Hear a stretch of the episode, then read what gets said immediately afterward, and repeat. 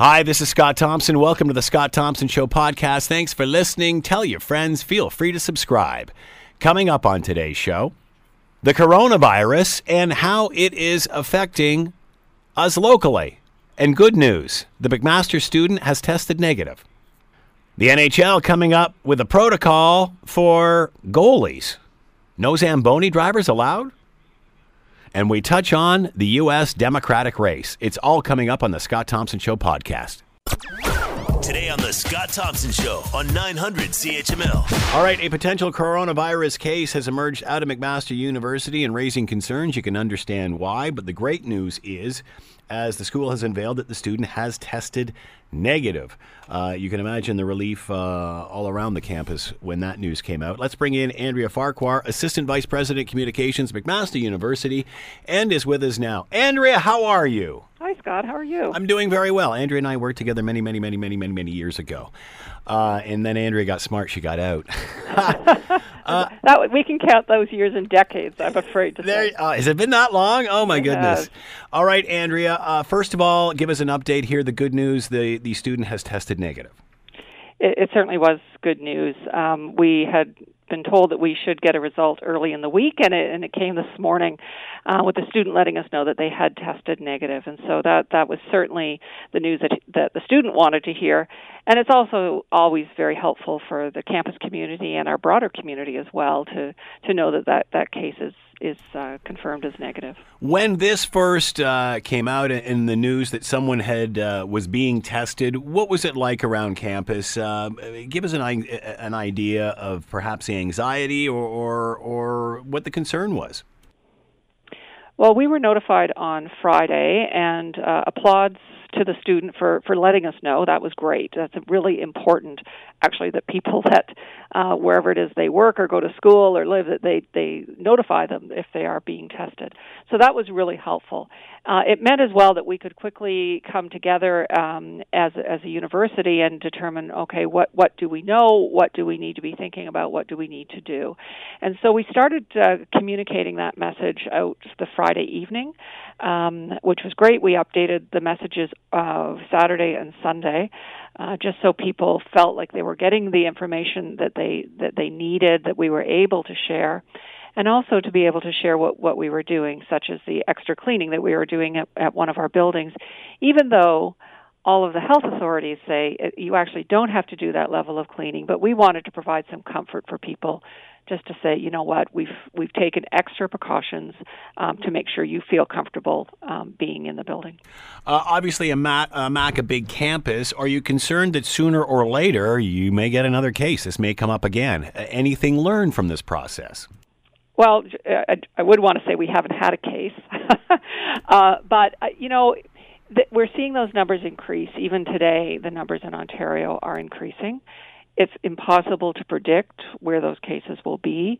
I think the important thing is that we're as prepared as possible. So we actually activated our crisis management group back in January, uh, the middle of January, to begin looking at this. We started getting a website up, putting out some information. Um, we have certainly been meeting more frequently uh, in the, the recent past, uh, and we met uh, over the weekend. We met again this morning. Again, just to make sure that we're on top, the university has a pandemic plan. We also have um, some pretty extensive business continuity planning tools that we use and that we encourage people to, to take a look through and to make sure that they're prepared within their own units. So to me, you never know what might be coming around the corner, mm. uh, and it may be this, it might be something else. And so to be as prepared as we possibly can for any of those kinds of circumstances is, is what's really important. Has this changed behavior on campus in any way? Are students reacting in every way? Even though now the threat is over, the, the case that was being tested has tested negative, there is no coronavirus at MAC at this point. Uh, has it changed behavior in any way? It might be a little hard to determine that. I was here right over the weekend, and I'd say it was very much a normal weekend. Um, there were uh, people on campus. They were going about their business. Uh, we let people know it was business as usual. I think the anxiety level generally, and it's not just at the university, it's across our community, it's across the whole country and around the world. Anxiety is, is rising um, as the numbers increase, as the spread increases. That's natural. That's human nature as well. I, I would encourage everyone to kind of get the facts, um, understand the best way to keep themselves safe. And I know it sounds um, like a simple thing, but that hand washing advice that we give our employees, students, and, and staff here, as well that our experts say this is just critical to people being able to, to keep themselves healthy and to limit the spread of something like a virus. Um, it is really important um, and knowing that uh, you know you have people who you can reach out to. So if you aren't feeling well, or if you came back from one of, of the countries that, that are in some of these zones, what do you need to be thinking about? How do you need to monitor your health? And if you are given advice to self isolate, then follow that advice obviously we have to uh, side on uh, err on the side of caution and such, and as you as you said, use preventative maintenance along the way. But are you surprised the ang- the anxiety that this has caused, considering it isn't as fatal as SARS, and some say even as fatal as as the common influenza? Uh, the concern is the speed at which it spreads from human to human. Are you concerned? We, are you uh, surprised we are where we are with that anxiety? Uh, you know, I I've went through SARS and H1N1 here at the university, and in some ways, um, I think what made those more challenging was that we hadn't had something like that for a very long time, and so it was all new. Um, we also didn't have the communication tools that we have now. Mm. So information can both on the negative side get out quickly, especially if it's the wrong information or if it's inaccurate or just fake, um, that can get out quickly. But where these communication tools really help is that when we're trying to give out factual information, we can reach people very quickly as well.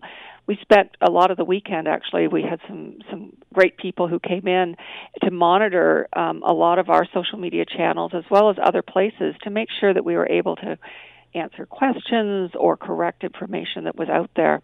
So I I think in some ways those communication channels can can heighten the anxiety because we instantly know when there are new cases reported in Italy or whatever other country or what the World Health Organization is talking about. We can access that instantaneously. But but we can also access accurate information. And I think for, for everyone being able to kind of take that, that perspective is, is a really um, effective way of dealing with these things, which uh, you know, for for everyone, it it starts to become something that you do think about uh, a lot, and and I said that's completely expected. That's what happens when these things um, start to occur. Um, but the calmer people can stay, the more focused they can stay on, on on the facts and taking care of their health and making sure people understand how to do that, then we'll all be in a much better spot. What about feedback from students, Andrea? What about uh, the response on how this has been handled? Their concerns. Um, I think on the whole, uh, people are finding the information that they need. There are certainly some people who are concerned or at least asking questions are my classes being held? Uh, those sorts of things. And, and they are. Um, it is business as usual. Classes are continuing, research is continuing, those sorts of things. The one piece where some students are being impacted particularly is whenever the federal government increases a risk level in a country to level three, um, we have some policies that kick into place. So we right, currently the, the countries under that advisory, um, I believe, are China, South Korea, and now Northern Italy has been put on that list as of today if you were going to be going on exchange as an undergraduate student to any of those places, you are no longer allowed to go. Mm. That's that's a policy that's been in place for for some time, and we're guided by what Global Affairs does. So, if they put a country on that L3 list or above, this policy kicks in. Um, we're reaching out to students who may be planning on going on exchanges or are already there to make sure they have information. Um, we also ha- belong to something called International SOS, which is available to all of our students who, who might be out um, on something connected with the university, and that's another resource for them to get information. Um, so those are those are the particular pieces that actually do have impact because Global Affairs has rated these countries at a level three. Um, we do point people um, and we watch carefully what is happening out of the federal government, particularly uh, with global affairs as well as the Public Health Agency of Canada, as well as the advice that's coming out of the province for health. Those are the, the very best sources of information, and that's what guides any of the actions that we would take at the university.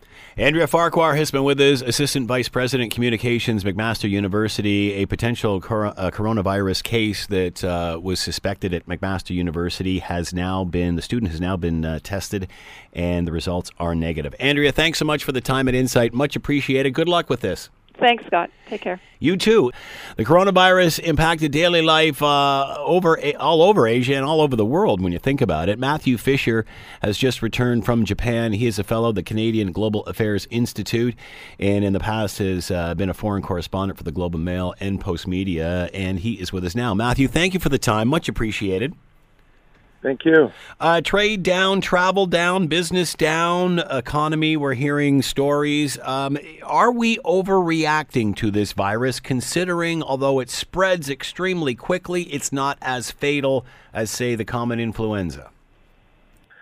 Well, I'm not a medical person, and I think that's a more appropriate question for a medical person. But uh, just uh, as a human being, I think we need to be ready for the worst and too often we get caught with our pants down on things like this because we slough them off.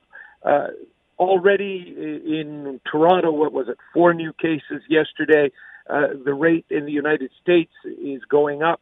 Uh, Korea suddenly had an explosion from almost nothing to uh, 3,000, 4,000 cases in a couple of days. And 2% of the people die, at least. Maybe it's a bit higher than that. Well, if, as some British people are uh, prognosticating, these are British medical experts, up to 70% of the population will get this in the United Kingdom, you're talking over a million deaths, even when you're dealing in these tiny percentages.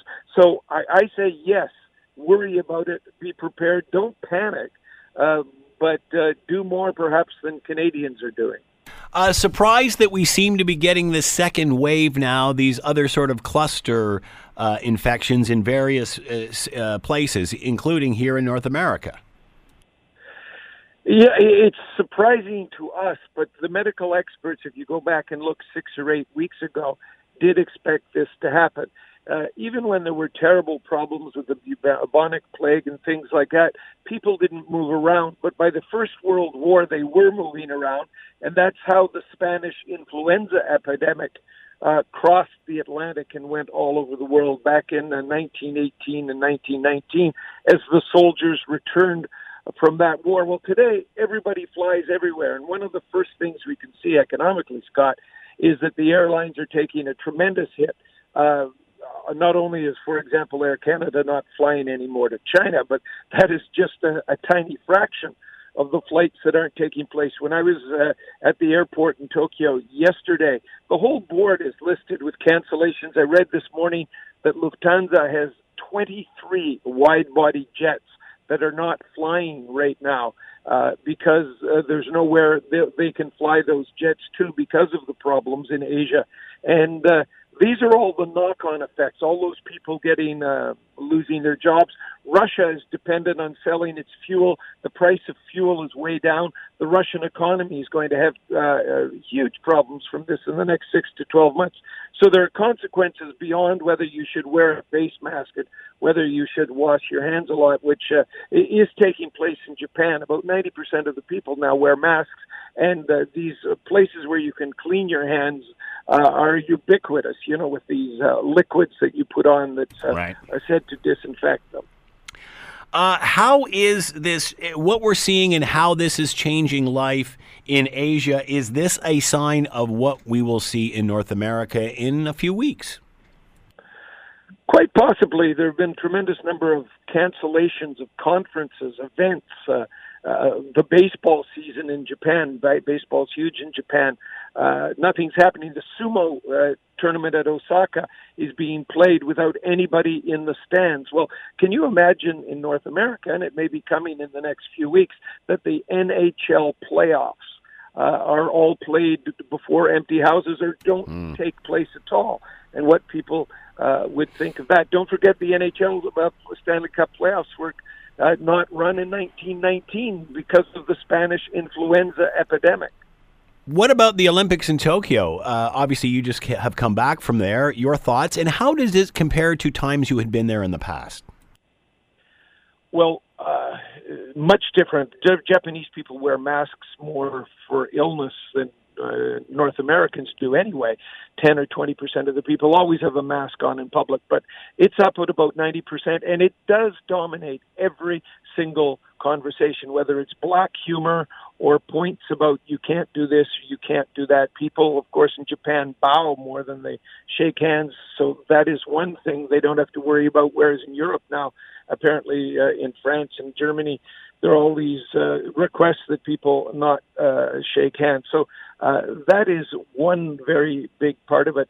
Uh, the Japanese uh, Olympic Games, there's big talk of cancellation. They spent $26 billion in that. They, the date that they have to decide by is the end of May. That does give them a fair bit of breathing room, but that will have huge consequences. And even if they are held, how many people will want to fly to Asia? The flights to Asia are those that still go. There are a lot of them, but they're emptying out too. What will the scene be like in a month or two? Will Canadians be flying uh, in Canada as much as they are today? Just domestically, let alone internationally. I think these are very big questions. And if all the trends elsewhere are accurate, this is going to have a profound effect on Canada too. Whether we overreact or not, I certainly don't know. Uh, but uh, I think there's going to be an effect we haven't thought about. In Japan, all the schools are closed for the next month. Imagine Mm. how that would affect Canadian Wow. daycare plans. Yeah, that's incredible. Uh, we certainly see how far we have come in the several weeks, even couple of months that that we've been talking about the coronavirus. What will life be like one month from now, six weeks from now in North America? Well, if it is like Japan today, and Japan has uh, several hundred active cases aside from all those on the Diamond Princess cruise ship, uh, and they've gone up a lot, or, or Korea, which exploded from almost nothing to, to about 4,000. If that trend continues here in six weeks, I expect all the conferences that anybody was going to attend will be canceled. An awful lot of sports events will be canceled. Kids' sports events will be canceled. Anywhere people gather. The big one, though, of course, would be if they close the schools. Uh, if that happens, uh, that has huge effects just on personal family lives. Uh, but uh, it's a danger. Fortunately, one thing they seem to say statistically is kids are not really profoundly affected by this. It is older people, and, and that would be a blessing, of course, if if kids don't die as a result of this. And it's people like me who are uh, uh, who are way up there and have already lived most of our lives. Uh, fascinating seeing pictures from space, images from space showing how the pollution has dropped over China as a result of them closing industry down. those were really graphic images of before and after, and uh, it tells you what's happening to the global oil market right now and why there could be rep- repercussions for Russia, for Saudi Arabia, uh, very, very serious ones economically. It may be good for the planet in the short term, but of course, once this has run its course, I expect those Chinese factories will be up and going bigger than ever. And China's pr- pr- producing prodigious amounts of pollution because so much of their pollution is from coal fired plants, unlike in North America. Matthew Fisher has been with us, fellow Canadian Global Affairs Institute, and has just returned back from Japan. Uh, Matthew, thank you so much for the insight. Much appreciated. I thank you for having me, Scott. You're listening to the Scott Thompson Show podcast on 900 CHML. General managers meeting, NHL. One of the items up for discussion is the emergency goalie protocol, which saw, of course, uh, David Ayres, Zamboni driver by day, goalie by night. I don't think he's really a Zamboni driver anymore, is he? Uh, skyrocket fame after helping the Carolina Hurricanes defeat the Toronto Maple Leafs. It was great watching him get inducted into, or a stick and such, get inducted into the Hockey Hall of Fame. So it's bad enough that the Leafs had to endure all this and get beaten by a, you know, a, a guy who's not even a goalie, not even a professional goalie. And uh, now it's enshrined in the Hockey Hall of Fame because I'm guessing somewhere in there it says against the Toronto Maple Leafs. Let's bring in Scott Radley, host of the Scott Radley Show, sports col- uh, show, sports columnist for your Hamilton Spectator. He is with us now. Scott, you thank you for the time as always, much appreciated. Anytime, Scott. How are you? I'm doing very well, and you? I'm well, thank you. So, what is the protocol right now for backup goalie? Would it would every Well, there has to be somebody in the building that can play? Yes, there has to be someone there as a third goalie who would be available for either team if either team's both goalies went out. And theoretically, they are supposed to be someone who has some capability of being a goalie. So, you know, you or I couldn't just go into a lottery and say, "Hey, I'm a goalie today." And um, It's not like you're in the stands and someone says, "Is there a goalie in the building?" Exactly. It's not like at baseball games when someone shows up with their glove, and so you go, "Oh, he's ready to go. Bring him in." Um, which is always great when it's kids who bring their gloves. I always laugh when adults. And the worst one is, I was at the, at the Canadian Open this last year in Hamilton. There was a guy walking around wearing a golf glove, and I'm thinking, what possible reason could you be wearing a golf glove for? They don't actually look for people on the in the gallery. Go, oh, someone dropped out. You're in, man. Go. You got your stuff. Good. Go. No, it's it's you've got to be. Maybe that was to um, hold his beer. May, yeah, keep it, that's right. Keep it cool and keep his hand from getting wet. Uh, you're supposed to be somewhat competent, and uh, and that becomes you know like different flavors as you go around the league. And the irony of this one, because you know in some places where they don't have the hockey culture, you would say, well, it's going to be harder to find someone who has that kind of background. That's what made this so ironic. That in Toronto, of all places, you would have thought Toronto, the third goalie, would have been some guy who'd played high levels of minor pro. And there was probably somebody like that in the stands. Could have been, could have been, but that's not the guy that they had pegged. Wouldn't it be funny if you're sitting up there and you go and you're like a retired guy or whatever, or just out, or just maybe just didn't quite. Oh, hey, you know what? I'm I'm more experienced than that guy. Uh, it would be not at all surprising if that was the case. That some guy was turning around going, "Wait a second, how do I get on this list?" Because, yeah, as I say, I could, especially after the first two shots, I could stop those. so, I mean, look, after those first two shots, Scott, Oh, and I had the same save percentage as David Ayres. so you literally could have brought in anybody, Yeah. and for those first two shots, it would have made no difference. So how are they good for the gonna- guy for How how are they going to the change the doing it. how do they change the protocol here? What are they going to do? Are they going to actually have someone employed? Because let's be honest, how often does this happen? very seldom. And here's the problem I have with this. So you may remember that about three or four years ago, there was a guy in the Chicago Blackhawks game who had to go in, and he played for like seven or eight minutes. And the thing about that story that was so cool was he had to make some unbelievable saves, and he did. And he was a, as I recall, he was a college goalie, a retired or former college goalie. But that guy, like he went in and he was suddenly under under fire and made some great saves. And but since then, I don't believe there's been another one until now. And prior to that one, I honestly can't remember the one before then. So the problem with this, Scott, is it's like a lot of things. Something happens, and now we're going to way overreact because, well, it's going to happen again. Yeah. And here's here's the thing with this story that um, that I think of. Now I'm going to test your memory for a second, but if you can think back to the Sydney Olympics for a minute, uh, or even before then to the Calgary Olympics, but Sydney in 2000, in the swimming event, there was a guy from Equatorial Guinea named e- uh, Eric the Eel Moussambani.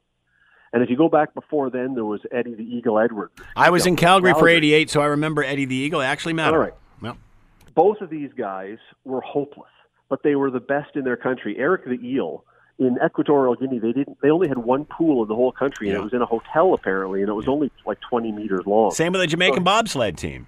Th- uh, that's another perfect example. So, what ended up happening was, he, I mean, he almost drowned in the pool. He was in there so long, like he took forever to finish his race. But the crowd loved it, and when Eddie Edwards was jumping, Yeah. the crowd loved it. There was no chance he was going to win, Yeah. and and there was a greater chance he was going to cripple himself by landing on his head. No, he was a huge celebrity in Calgary, and like he would go on all the local shows and everything. Yeah.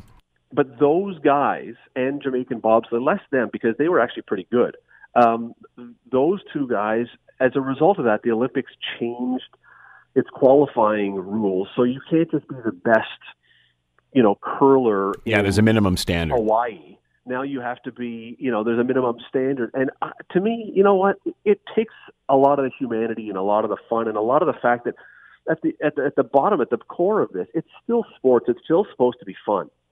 And so for the the one time every four or five years that some guy is going to end up having to come into a game in the NHL and beat the emergency backup goalie, do do we really need to now be making sure that every game at every arena has a guy who's played AHL hockey. Every race fan's going to start taking their helmet to the track if you're coming from my world. So, what will be the new protocol here?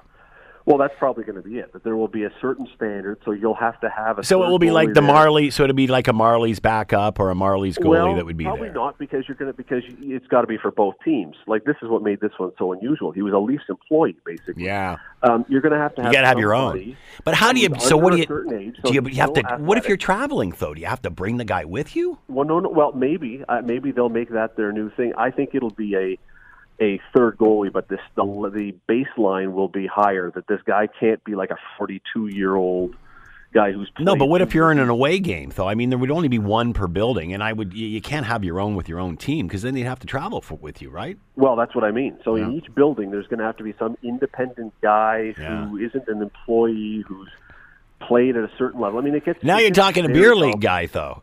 Yeah, but it gets re- it gets really complicated, and for what? I mean, and and here's Yeah. the best part about, it, or not the best part, but here's the thing about this: everyone's bent out of shape about this because, and you know, I understand why. In Toronto, it was humiliating for Leafs and for Leaf fans. Sure. Flip the table for a second.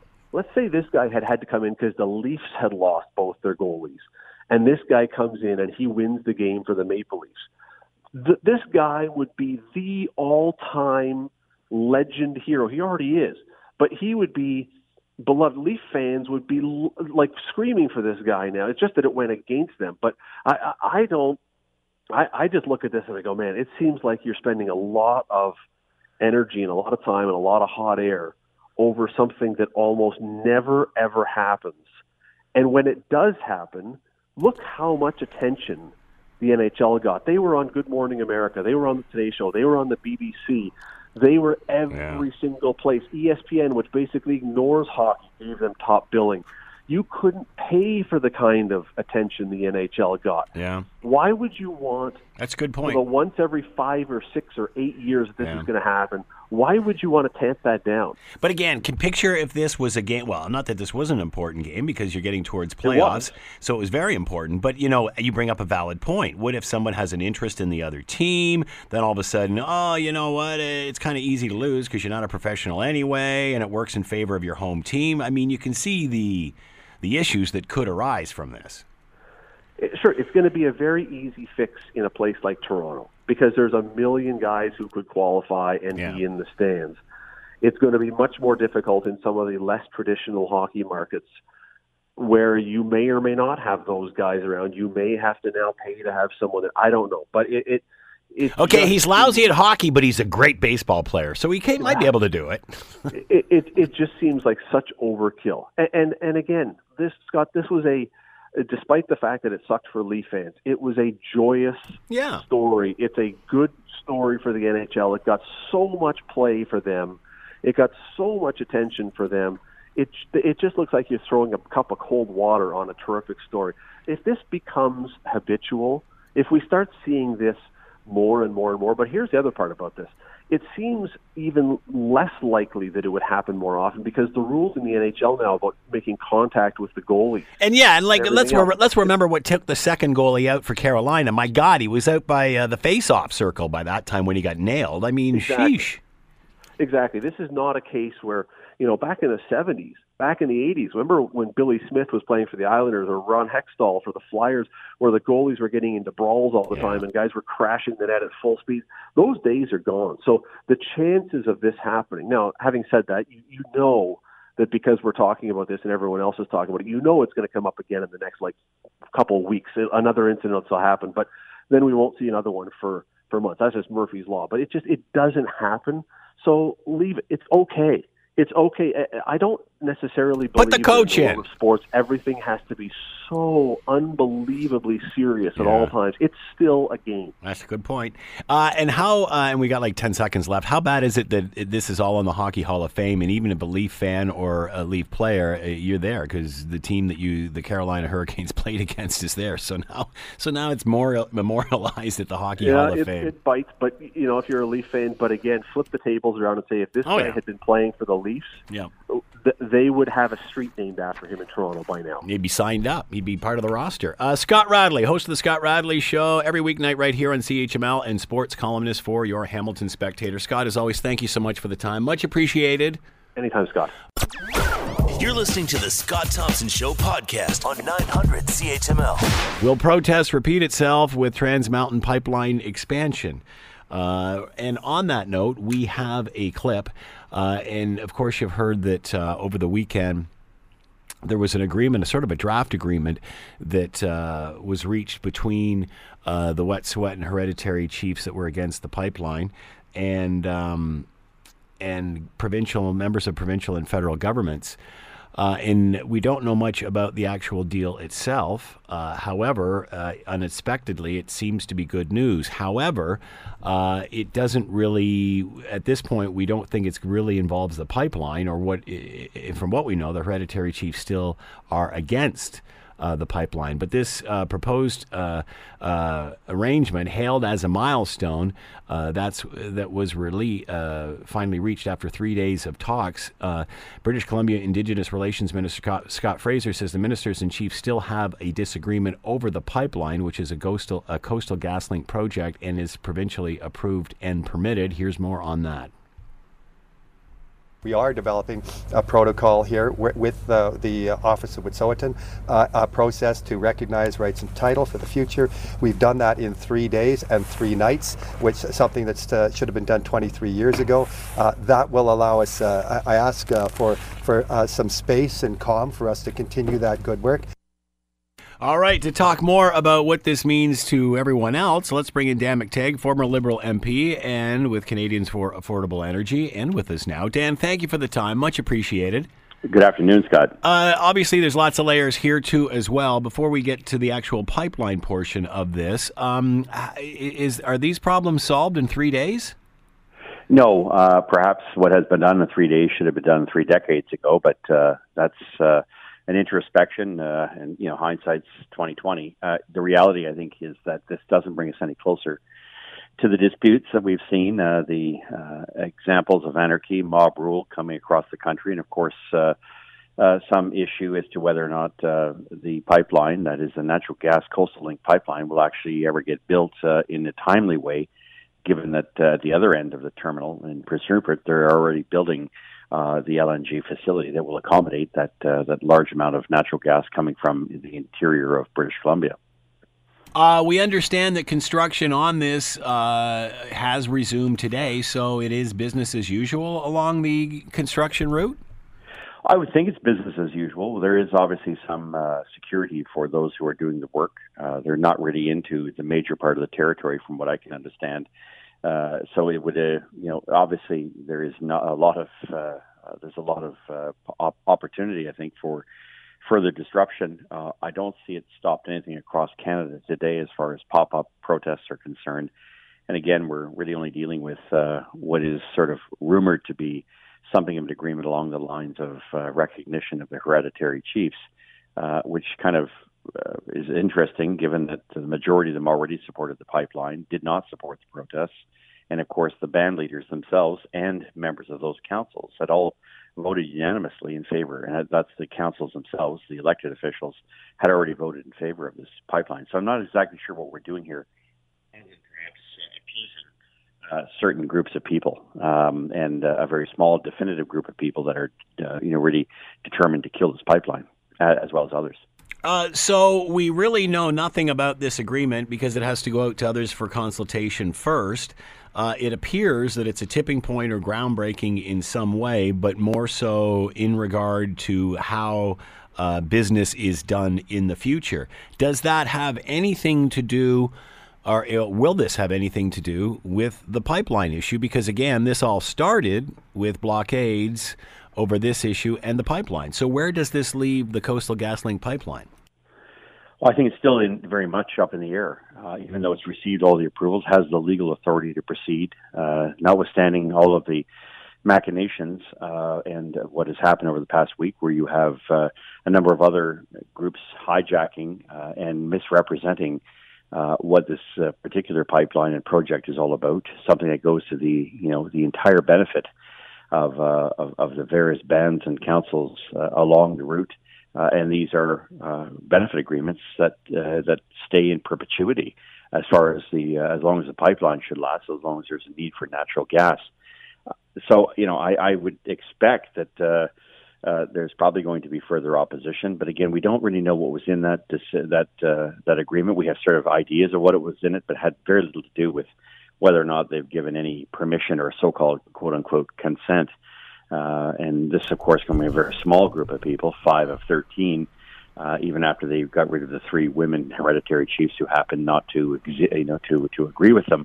Hmm. Uh, I don't think we're any further uh, down the road to uh, resolving this as far as uh, the building is concerned. But the building has to proceed one way or another. Um, has this separated because again, this started as a pipeline issue and then morphed into the greater discussion of land rights and title and such, and it seems that that's the portion of this, this that is being discussed right now.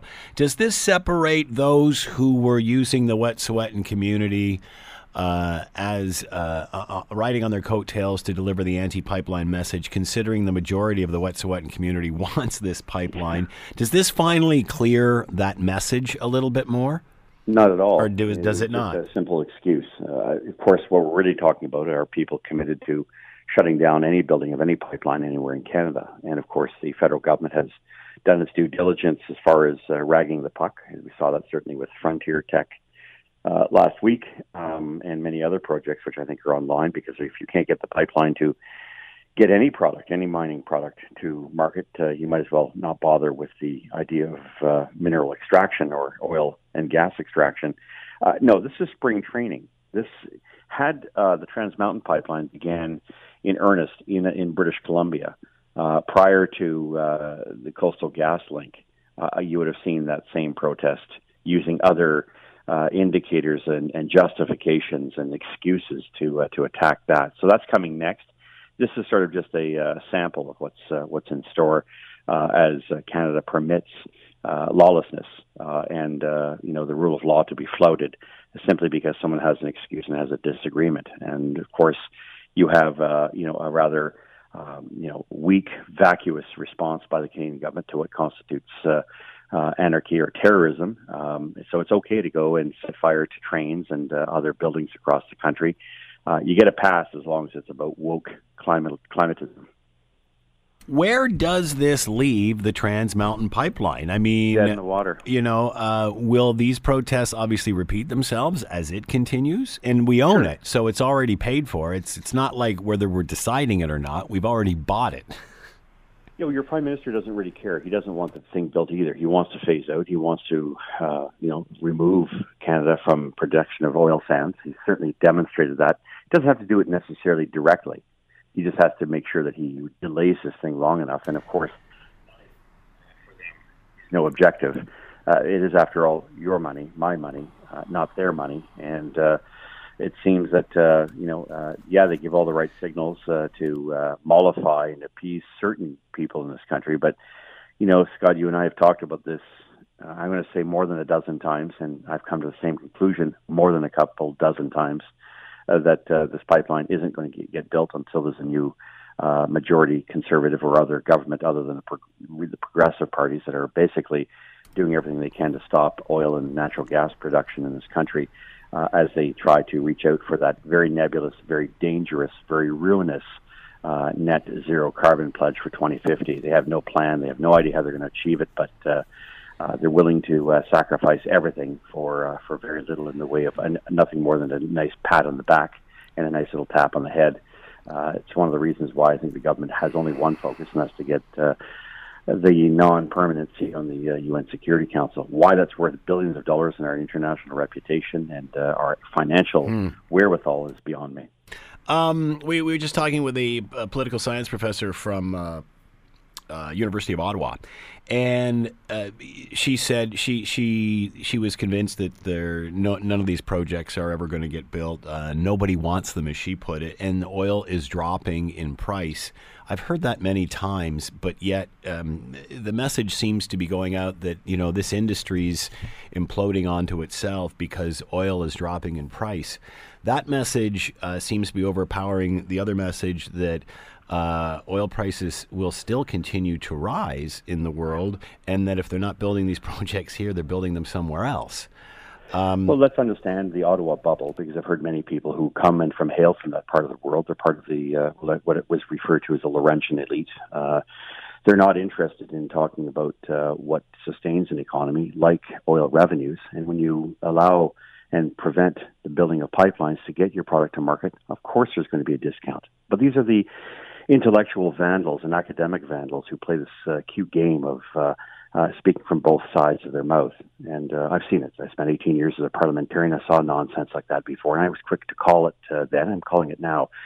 So whether you're a journalist or an academic, you hail from the Ottawa area, this is your, your mantra, ask who pays them and how they're paid and who's funding them on the side, what organizations they belong to, because at the end of the day, uh, anybody who, t- spends a bit of time looking at this will say, well, the reason Canadian oil is so heavily discounted, especially heavy oil, is because there's no pipeline access. And why is that important? Well, Venezuela, the traditional suppliers of heavy oil, Iran, Venezuela, and Mexico are all through various, you know, problems of their own and sanctions not able to produce oil, heavy oil, and so the world is short of heavy oil, and it desperately needs it. The Americans, who are largest uh, consumer of heavy oil, especially in the U.S. Midwest and the Gulf Coast, love Canadian heavy oil. and They've invested billions of dollars because you can do more with it, and you can get more products from it, higher end products, all the way down to the diesels and other uh, necessary uh, fuels uh, for the future. Uh, world demand for oil is going up, not down. So it's a con job. That's why. That's why I thought it was kind of odd for the, her to say that it? that it was it was uh, Genevieve Tellier, professor yeah. of uh, political studies at University of Ottawa.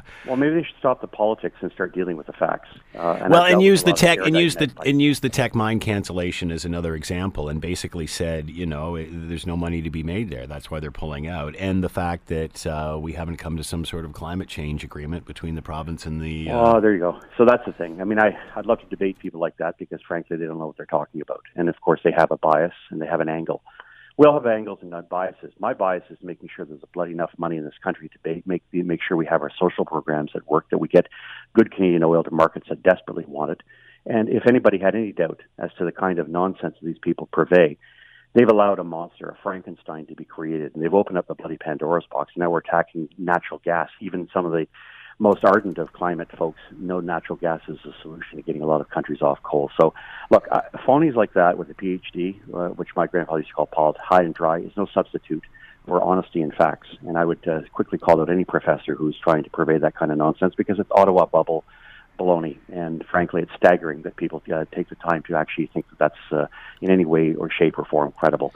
Be glad to uh, entertain uh, some facts to that uh, professor because obviously she doesn't know what she's talking about. I, I, I often find it uh, odd to the discussion when Quebec is is often the first to say, "Take the barricades down, take the barricades down," because we need propane. So um, there they are, are hauling tank car after tank car after tank car of propane by a diesel locomotive, and yet don't want anything to do with the pipeline. Yeah. It just, it just to me, you know, they're the first ones to cry when they're not getting their propane, yet they don't want a pipeline. Well, it's like worse, this could all be alleviated with a pipeline.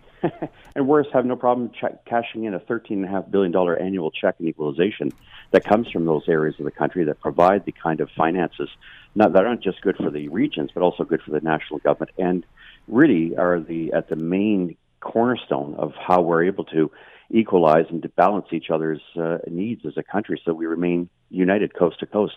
Look, elites, academics, and politicians who play to the soothing music are courting disaster, and they're really playing with the future of the country. And I think they had best realize it's not just the political stability; it's the financial viability of this country that's at stake. Is it is it the indigenous community though, Dan, that's now with this issue?